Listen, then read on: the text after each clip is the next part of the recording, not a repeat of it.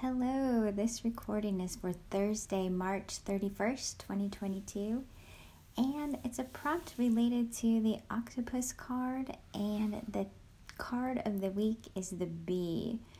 So, what I felt into real quickly with the octopus was this this energy of like going up, coming down, going up, coming down.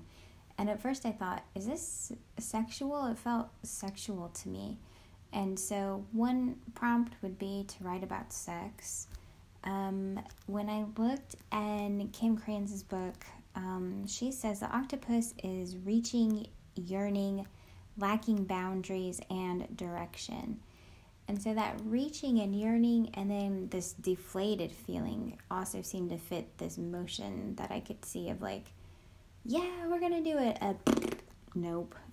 and so I thought another prompt might be um, a what if. Like, start each sentence with what if. And the way it came to mind for me was like, I want to do this.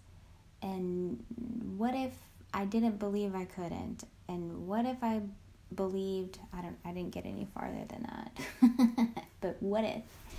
Um, that might just be sometimes it's just kind of fun to Uh, try to get your mind in a sentence construction. So, two prompts write about sex or start each sentence with what if. What if we write about sex? okay. Anyway, octopus energy in the bee. Good luck with this.